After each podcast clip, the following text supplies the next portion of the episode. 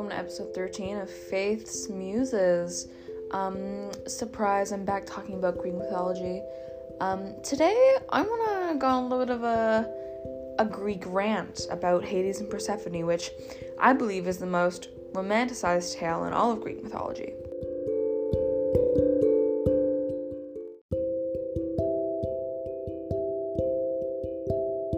First, I want to talk about the main girl of the hour, Persephone. According to Greek mythology, Persephone was the daughter of Demeter, who was the goddess of grain and crops and all that fun stuff. Um, it is rumored that Persephone's father was Zeus, god of the gods, but that is honestly up to interpretation. But um, in most common tales, her father was Zeus.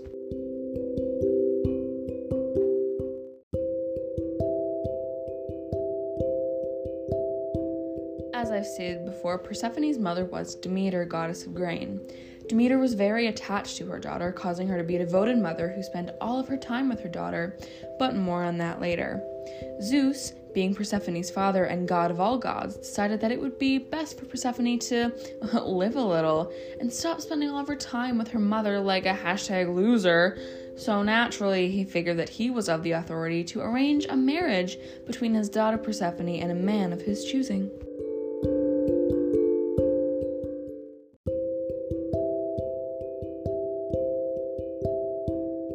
Man that Zeus chose was, you guessed it, Hades. Zeus knew, however, that Demeter, being the caring mother she was, would object, so both Hades and Zeus decided not to tell Demeter what they had planned for Persephone. They waited for a moment where Demeter and Persephone weren't together, and then they struck. Hades quite literally burst out of the underworld in his chariot, grabbed poor Persephone, and dragged her to the underworld, which is where she remained for weeks.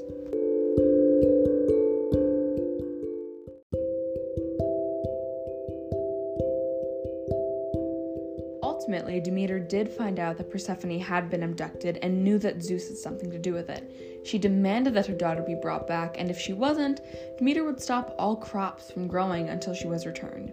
Zeus knew that without crops, the mortal species would die out, meaning that the gods wouldn't be able to have the sacrifices that they relied way too heavily on. In a panic, he he kind of called up Hades and was like, "Yo, my ex-wife's gone crazy. Please bring my daughter back before she kills us all."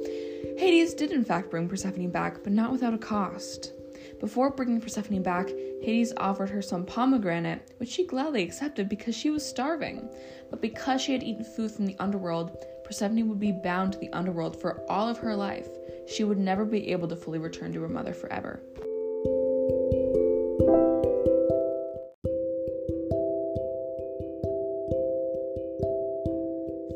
A compromise was reached to pacify Demeter and maintain the marriage between Hades and Persephone.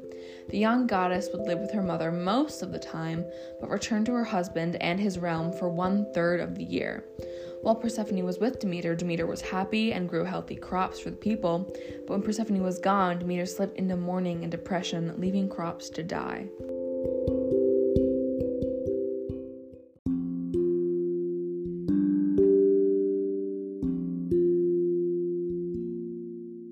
Short, you can really interpret this however you want. Um, I actually I have a book on my bookshelf over there, which is a Hades and Persephone retelling called The Touch of Darkness. It's basically just Hades and Persephone boning throughout the entire book. Um, it was actually kind of funny um, because Hades wasn't this evil evil man. He was just a normal man who owned a nightclub, and Persephone got wrapped into that. Um, yeah, it's really up to interpretation. I do believe that it is way too romanticized, considering that Homegirl was literally kidnapped by this like old man and she was like a teenager. But you know, you do you. Um, this was a pretty short, short episode today. Just wanted to push something out. Ew, wrong word. Get something out. Um, and so yeah, this was a a nice little myth, a nice little story um maybe a bedtime story for you guys? Nobody would ever listen to my voice before going to bed. I'd probably keep you up all night. Um thanks for listening. This has been episode 13 of faith's muses. See you next time. Bye